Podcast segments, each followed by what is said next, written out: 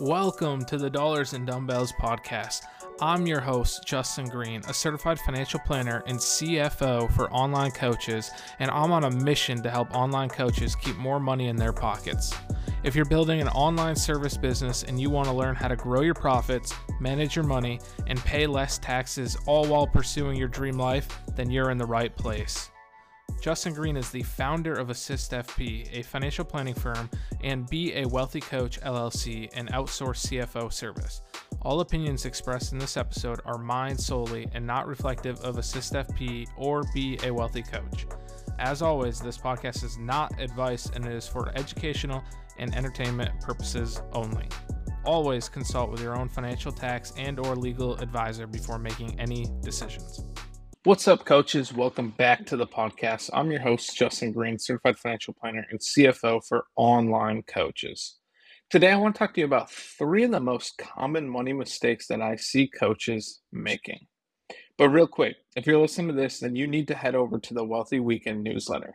Each Friday afternoon, I drop a short essay, five minutes of learning to help you understand how to make better money decisions in and out of your business.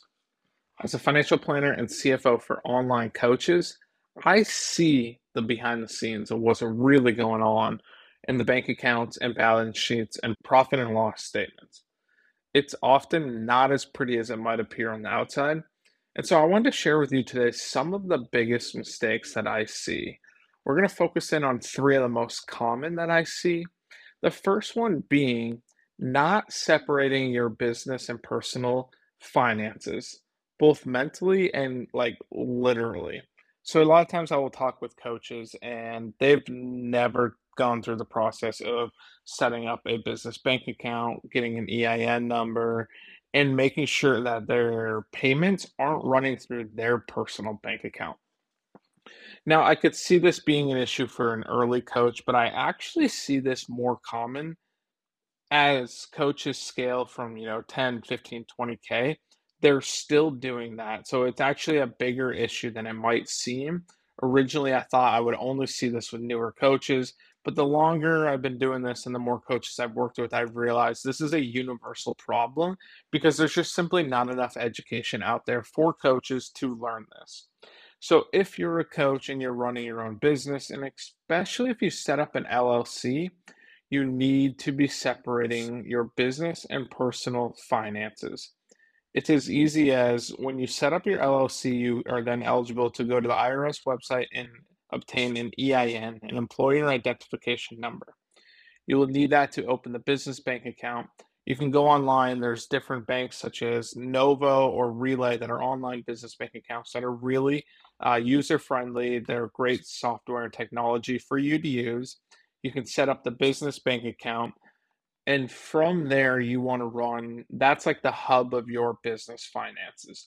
You want to run all payments that are coming through stripe paypal etc should then go through the business bank account and then you would pay yourself from that account and how you would do that is you would either transfer money over to your personal account if you're a single member llc or if you're an S corp and you're running payroll then you would obviously run payroll out of the business bank account so that's how you physically separate it, but it's also really important to mentally separate it. So a lot of business owners will view their business bank account almost as like their personal playground.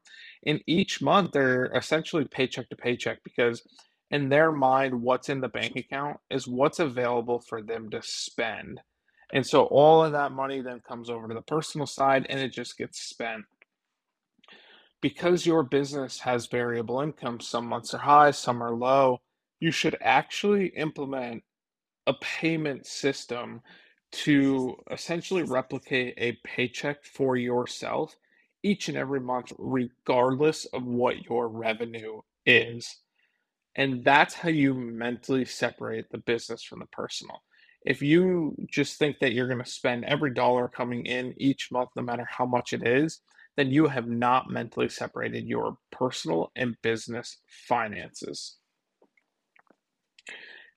And one last thing, it's really, really, really hard. It's almost impossible to make really good business decisions when everything is commingled, when it's all just kind of jumbled together. it's really hard to actually understand your numbers to be able to make better business decisions. The second mistake is they carry a lot of high interest debt. So, what is high interest debt? That is like credit cards, personal loans, anything pretty much over, say, 7% in interest. So, we're not looking at like mortgage loans. We're not looking at car loans if the rates are semi decent, but we're looking at consumer debt, the credit cards, personal debt, uh, personal loans, etc. And I get this early on in the business. A lot of people will use like a 0% credit card promotion to build their business. Personally, I actually use a 0% credit card as well.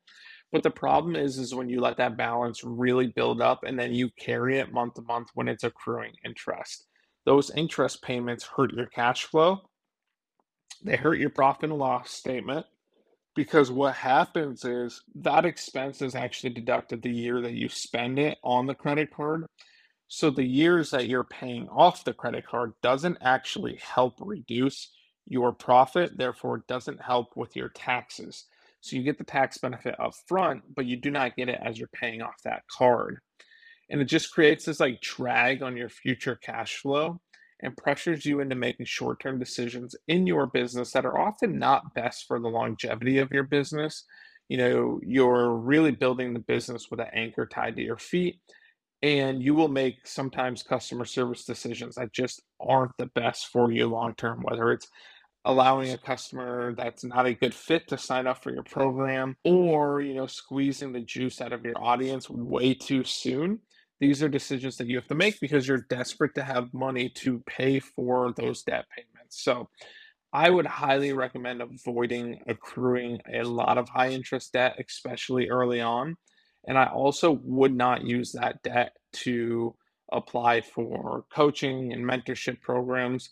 However, if it's needed to acquire a specific skill then that could be a very big benefit. You know, if you need to get better at copywriting or you need to get better at um, creating an offer, etc., like buying specific skills.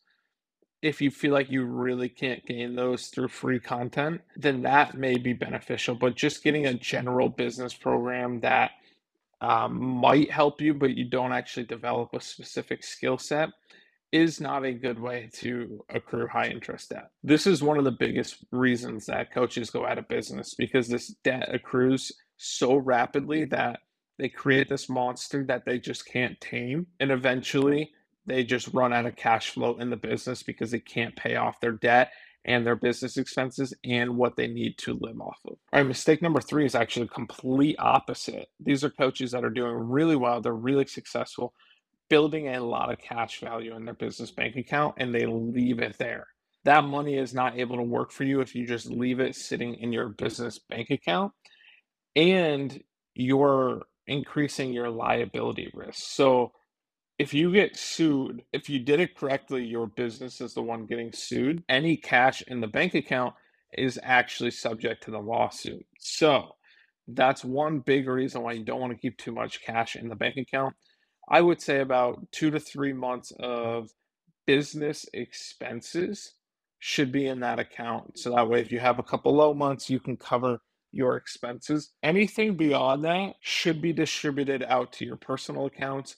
And then obviously, those should be allocated towards whatever goals you're trying to achieve. Um, you should set aside some for your tax bill, but I would keep it outside of the bank account. Only keep two to three months of reserves in there. And then if you're really creating a significant value of cash, it's time to start looking at investing that money so that way it can get to work for you. And so there's a lot of different options there. You can invest into the stock market, real estate, etc. But it's time to take that cash out of the business bank account. Um, when I see a large bank account, that tells me usually either one, they have really high business expenses and they know what they're doing, or two, they're really good at making money. They just don't have a lot of confidence in what to do with that money. And that's where we want to help them kind of make those decisions that are, are best for their long term outlook and not just working out of a scarcity mindset and, and hoarding all that money in their bank account that's not doing anything for them in terms of growing their money. Those are three of the biggest money mistakes that I see from online coaches. If you're making any of those, sign up for the newsletter. Each week, every Friday afternoon, I drop five minutes of business and personal financial knowledge to help you get better at this stuff. Simply creating awareness will help you get better, but ultimately, the goal is for you to start taking action and start improving your finances both in and out of the business. Until next time, stay wealthy, my friends. Hey, coaches, did you enjoy this episode? If so, then you'll definitely enjoy my weekly newsletter, The Wealthy Weekend. Every Friday afternoon, I share actionable tips and stories on how to be a wealthy coach that allows you to get 1% better even on the weekends. Check out the show notes to sign up or hit the link in my Instagram bio at Justin Green FP. All right, coaches, until next time, be wealthy.